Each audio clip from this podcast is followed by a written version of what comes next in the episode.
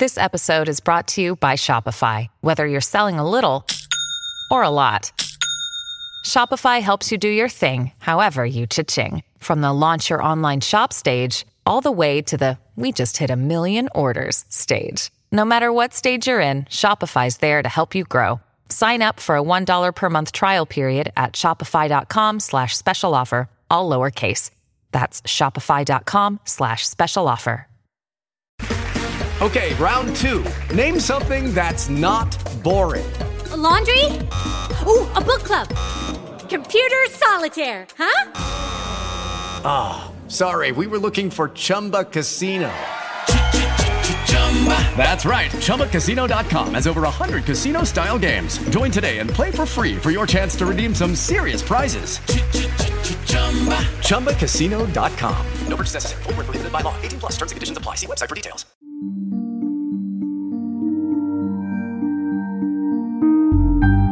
Gli ascoltabili presenta Il peso dell'aria nel castello delle storie di montagna.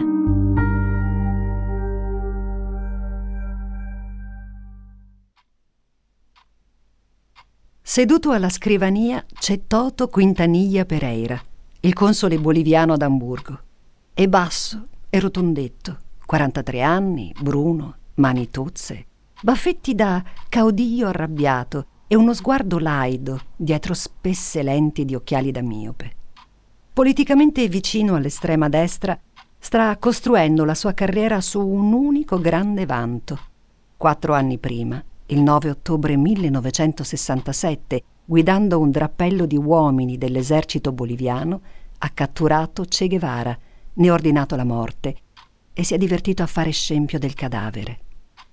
Ora davanti a lui c'è Monica, donna bellissima e glaciale. Lo guarda dritto negli occhi. Attende questo momento da anni, fin da quando combatteva proprio al fianco del Che. Quello lì davanti è l'uomo che odia, che la notte sogna di ammazzare. Ha fatto un viaggio di 11.000 chilometri dalla Bolivia per incontrarlo. Ora finalmente è di fronte a lui. Gli sorride. Lui ricambia il sorriso, aspetta che dica il motivo dell'appuntamento. Lei apre la borsetta e impugna la Colt Cobra 38 Special a tamburo, dalla canna corta e dal manico ricurvo regalo di Gian Giacomo Feltrinelli, comprata da lui stesso in un'armeria di Milano. Monica non esita, sa come fare.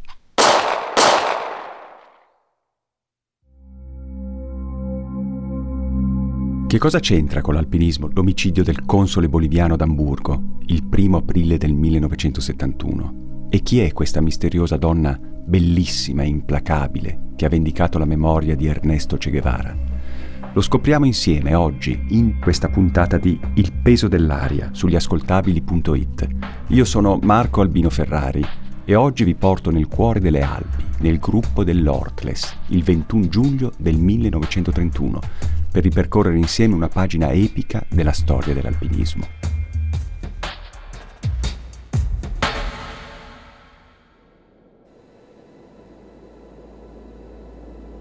Il cerchio di montagne che chiude il catino in cui si trova la piccola cittadina di Solda è quello che si chiama un teatro dei sogni. Nel cuore della notte, illuminati dalla luna, i profili delle montagne si stagliano eleganti, con i loro ghiacci imponenti che incombono sui prati silenziosi. Un po' di vento muove qualche sporadica nuvola e mescola il suo fruscio al rumore dei torrenti.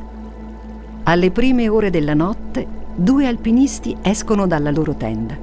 Si chiamano Hans e Franz. Solo un anno addietro il primo ha tentato la salita alla nord del Gran Zebrù, senza successo. Ora osserva quella montagna maestosa e inquietante sullo sfondo. La meta di oggi non è la Königspitze, come viene chiamato il Gran Zebrù da queste parti. No, oggi i due amici puntano al bersaglio grosso, la loro tenda è posta infatti alla base della parete nord dell'Ortles, poco sotto a dove oggi sorge il turistico e panoramico rifugio Tabaretta. Hans e Franz sanno bene che salire su quel terreno sconosciuto è un grande azzardo. Precipitare o essere colpiti da una scarica di ghiaccio e sassi è più di un'eventualità. In silenzio, a notte fonda, partono, le lanterne in una mano e la picozza nell'altra. Risalgono dritto il canalone centrale per tentare una prima perlustrazione. È l'1.30. Il cielo stellato è semicoperto da una nebbiolina che va e che viene. Fa caldo. Troppo. Il ghiaccio nel canalone non è indurito dal gelo notturno, ma è cedevole sotto gli scarponi. Si affonda. Niente da fare. Sarà meglio scendere e attendere condizioni migliori, anche perché lassù quegli ammassi di ghiaccio chiamati seracchi possono crollare da un momento all'altro se la temperatura non rimane sotto zero.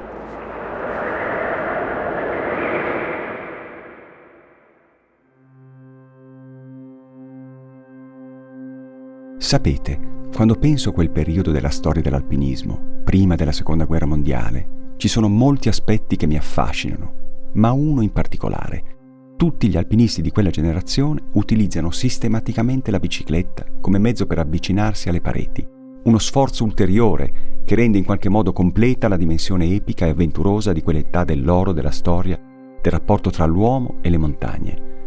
Uno dei due scalatori che abbiamo lasciato ai piedi della Nord dell'Ortles è una vera leggenda dell'alpinismo. Si chiama Hans Hertel. Lo scopriremo un po' alla volta.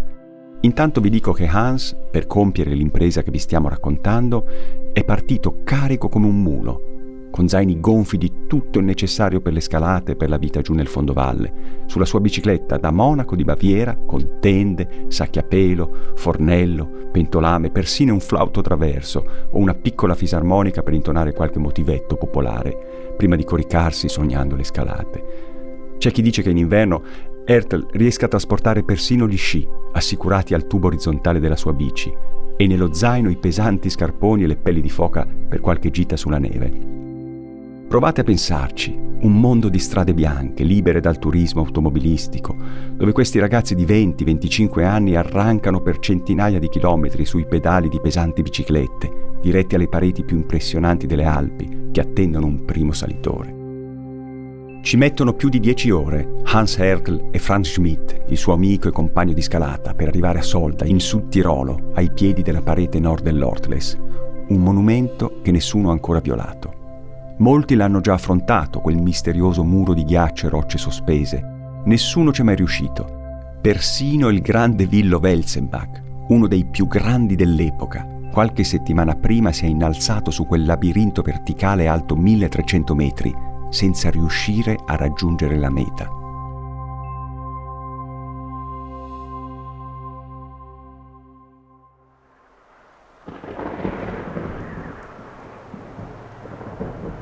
Il temporale del pomeriggio seguente, rapido e violento, fa finalmente precipitare la temperatura.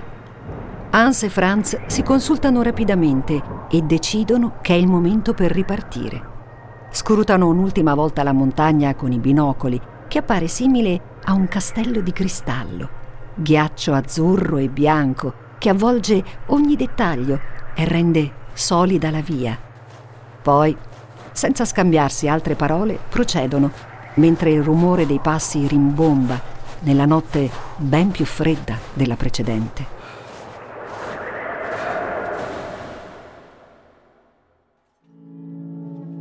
Una curiosità. All'epoca, per le vie di ghiaccio, non è ancora stata adottata la tecnica di progressione frontale, quella con due piccozze e con i ramponi a 12 punte che mordono la parete grazie agli artigli anteriori. I cosiddetti 12 punte saranno inventati dal fabbro di Courmayeur Laurent Grivel l'anno successivo, il 1932, mentre l'uso della doppia piccozza, la piolet tration, si diffonderà negli anni 70. I due, perciò, devono gradinare. Con la spatola della piccozza, Ertel e Schmidt assestano sul pendio ghiacciato un colpo da destra, un colpo da sinistra, un colpo al centro e intagliano in questo modo il cosiddetto gradino, una piccola nicchia orizzontale, sul quale salgono posando il rampone di piatto. Tre colpi, mezzo metro guadagnato, così, in un lavoro continuo, monotono, estenuante, costruendo una vera e propria scala verso il cielo.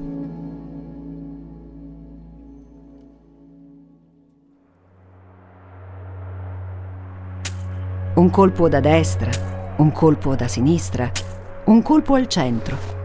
Intanto le prime luci dell'alba accarezzano la cima dell'Ortles. Sono le otto. Dopo sei ore di cammino, i due sono giunti solo a quota 3002. Sotto di loro sono visibili le tracce dei loro gradini. È esattamente qui che Welzenbach, qualche settimana prima, ha fatto dietro front. Da questo punto in avanti nessun uomo è mai passato, una terra inviolata. Hans Hertel guarda la cima sopra di lui. Sa che conquistarla significa raggiungere la gloria, la storia, per certi versi l'eternità. Il sole ora colpisce Hertel e Schmidt, però siamo a nord, nel regno dell'ombra. Hertel sorride, sa che è meglio così.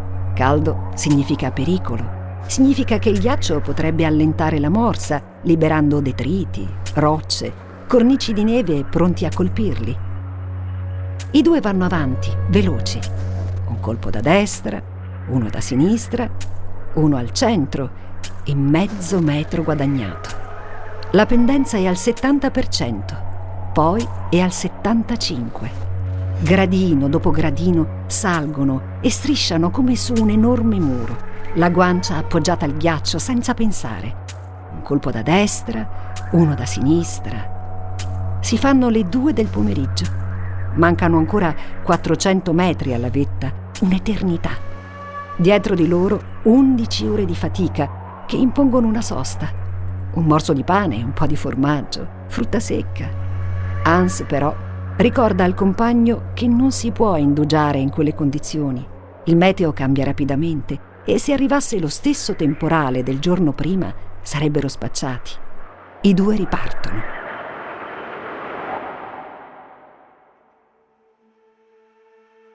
Hans Hertl, che guida con grande sicurezza la scalata che vi stiamo raccontando, è una vera leggenda della montagna. Monaco di Baviera, la sua città, nella prima metà del Novecento l'indiscussa capitale mondiale dell'alpinismo, l'università. Lucky Land Casino asking people what's the weirdest place you've gotten lucky? Lucky? In line at the deli, I guess. Aha, in my dentist's office. More than once, actually. Do I have to say? Yes, you do. In the car before my kids' PTA meeting. Really? Yes. Excuse me, what's the weirdest place you've gotten lucky? I never win and tell. Well, there you have it. You can get lucky anywhere playing at LuckyLandSlots.com. Play for free right now. Are you feeling lucky? No purchase necessary. Void where prohibited by law. 18 plus. Terms and conditions apply. See website for details. Da delle scalate estreme alle porte nord delle Alpi. Emil Solleder, Gustav Lattenbauer, Felix Simon, Roland Rossi, Willo Welzenbach, Fritz Wissner, Leo Ritter. A loro si deve il perfezionamento dell'uso della corda, dei chiodi e l'introduzione dell'allenamento sistematico in falesia. A loro si deve anche uno spirito nuovo, votato al senso del sacrificio estremo, allo sprezzo del pericolo, legato al mito tardo romantico della bella morte in montagna. Molti di loro la morte l'hanno già vista da vicino, nel fango delle trincee della Prima Guerra Mondiale. Morire in montagna non sarebbe nulla rispetto all'orrore che hanno visto. Alcuni di questi uomini vivono una sorta di senso di colpa per essere sopravvissuti ai compagni caduti sotto le granate e questo dolore profondo li spinge ad azzardi al limite, quasi volessero espiare qualcosa. Alcuni di loro, di lì a poco, saranno adottati dal nazismo come modello ideale per la migliore gioventù ariana. Molti di questi ragazzi invece moriranno in parete, come uno dei più forti di loro, Willo Welzenbach, autore tra l'altro della celeberrima scala delle difficoltà, i sei gradi suddivisi ciascuno in superiore e inferiore. Il sesto grado superiore, nei manuali di alpinismo, è contraddistinto da una eloquente frase di accompagnamento. Il limite delle possibilità umane. Oltre c'è l'abisso.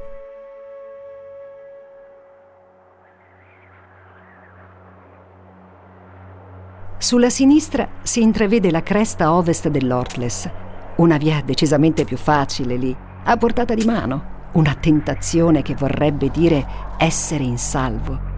Ma sarebbe anche l'addio all'impresa e a quella linea elegante che sale diretta verso la cima. La parete ora è veramente verticale e il ritmo è calato. Si viaggia al ritmo di 40 metri in 4 ore, 10 metri all'ora.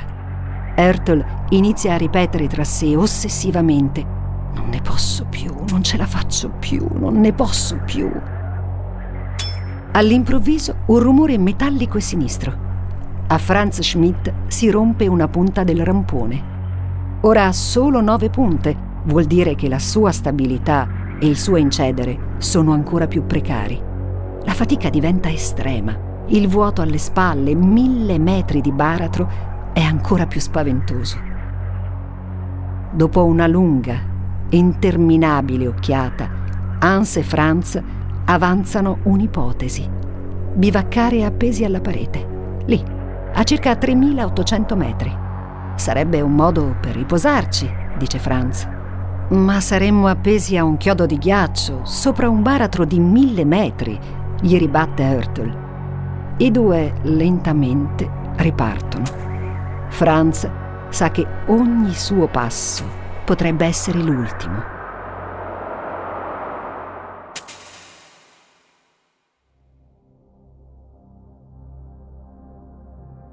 Mentre Hans Herdl e Franz Schmidt si avvicinano faticosamente alla cima, vale la pena ricordare che siamo nel pieno di quella che si chiama l'epoca d'oro del sesto grado, iniziata quando due rappresentanti di punta proprio della scuola di Monaco, Emil Solleder e Gustav Lattenbauer, avevano aperto una via diretta sulla parete nord-ovest del Civetta, un'età che si chiuderà 40 anni dopo con la nuova via sulla parete nord del Cervino, aperta da Walter Bonatti in solitaria invernale. Dopo l'impresa di Bonatti, il mondo delle montagne sarebbe cambiato rapidamente e i giovani pretendenti a una prima salita che si aggiravano in bicicletta sulle Alpi con il loro carico di sogni sarebbero diventati solo un ricordo lontano.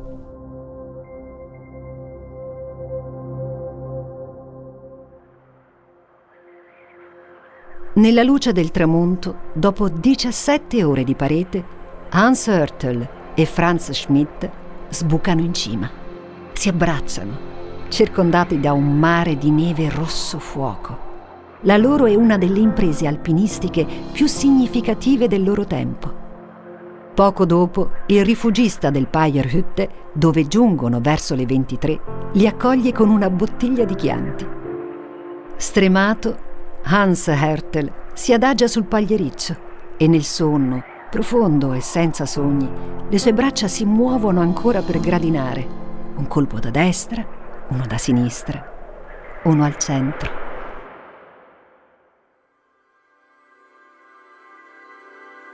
Qualche settimana dopo, Franz Schmidt scalerà col fratello Tony un'altra delle pareti nord più ambite delle Alpi, quella del Cervino, dopo aver raggiunto la sua base a colpi di pedale naturalmente. La primavera successiva Hitler prende i pieni poteri dal Reichstag. Hans Hertel, che è anche un ottimo fotografo, parte alla volta del Tibet con una spedizione internazionale che filmerà dando vita a Der Demon des Himalaya, il suo primo lungometraggio da regista. Nella sua nuova carriera da cameraman parteciperà ai film di Arnold Funk, maestro dell'avanguardia cinematografica chiamata Bergfilm.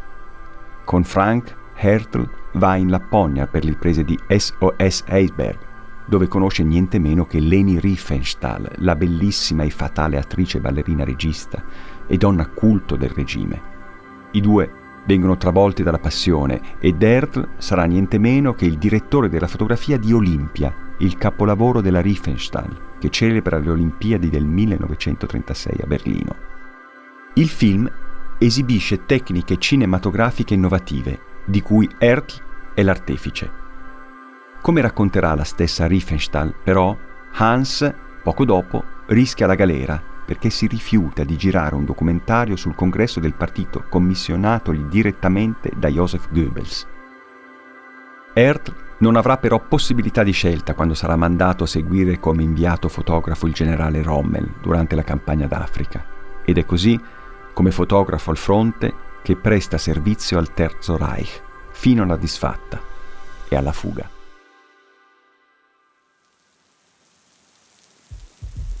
1 aprile 1971. Amburgo. Una piovosa mattina di primavera. Al consolato boliviano arriva una donna giovane, bellissima, alta, sinuosa, gli occhi azzurro chiaro, in parte coperti da alcune ciocche di una strana parrucca color argento. Sono le nove in punto.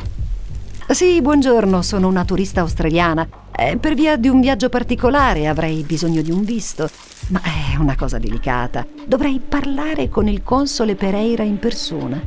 Il suo nome? Ertl. Monica Ertl. La segretaria la guarda. Vede, sarà un colloquio di pochi minuti. La questione è urgente, urgentissima e proprio non si può rinviare ai prossimi giorni. Guardi, signorina, l'incontro non lo potrebbe comunque rinviare. Con oggi il signor console lascia il suo incarico, domani riparte per la Bolivia e come può ben capire ha un mare di impegni. Dunque non so se la potrà ricevere. In ogni caso si accomodi pure lì, appena si libera. Provo a chiedere. Prego, sì sì, lì, nella sala d'attesa. Le 9.40. Signorina Ertl, giusto? Sì? Oggi è un giorno fortunato per lei, prego, mi segua. Il console l'aspetta nel suo ufficio.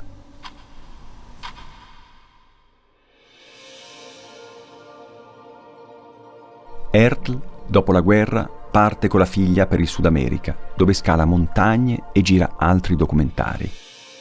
Lo ritroviamo in Germania solo per prendere parte come alpinista regista alla spedizione austro-tedesca del 1953, quella leggendaria che vedrà la salita in solitaria e senza bombole di ossigeno da parte dell'austriaco Hermann Bull.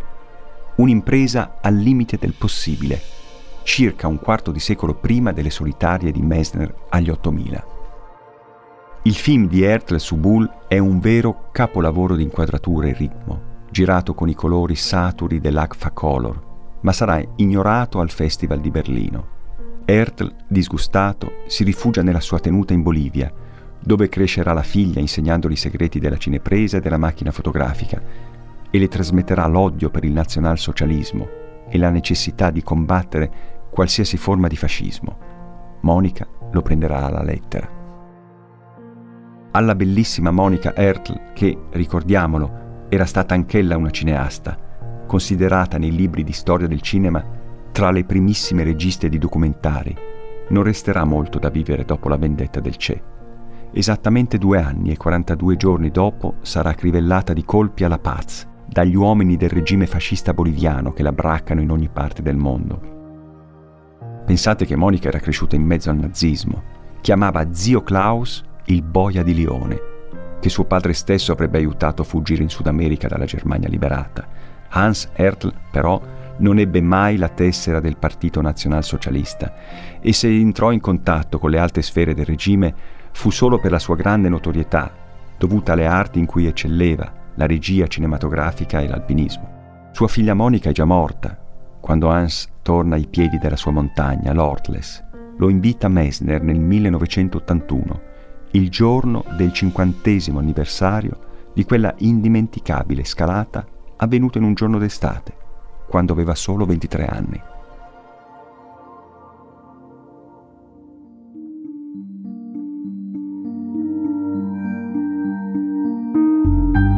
Il peso dell'aria è una serie tratta dal libro Nel castello delle storie di Marco Albino Ferrari, edito da Eppli.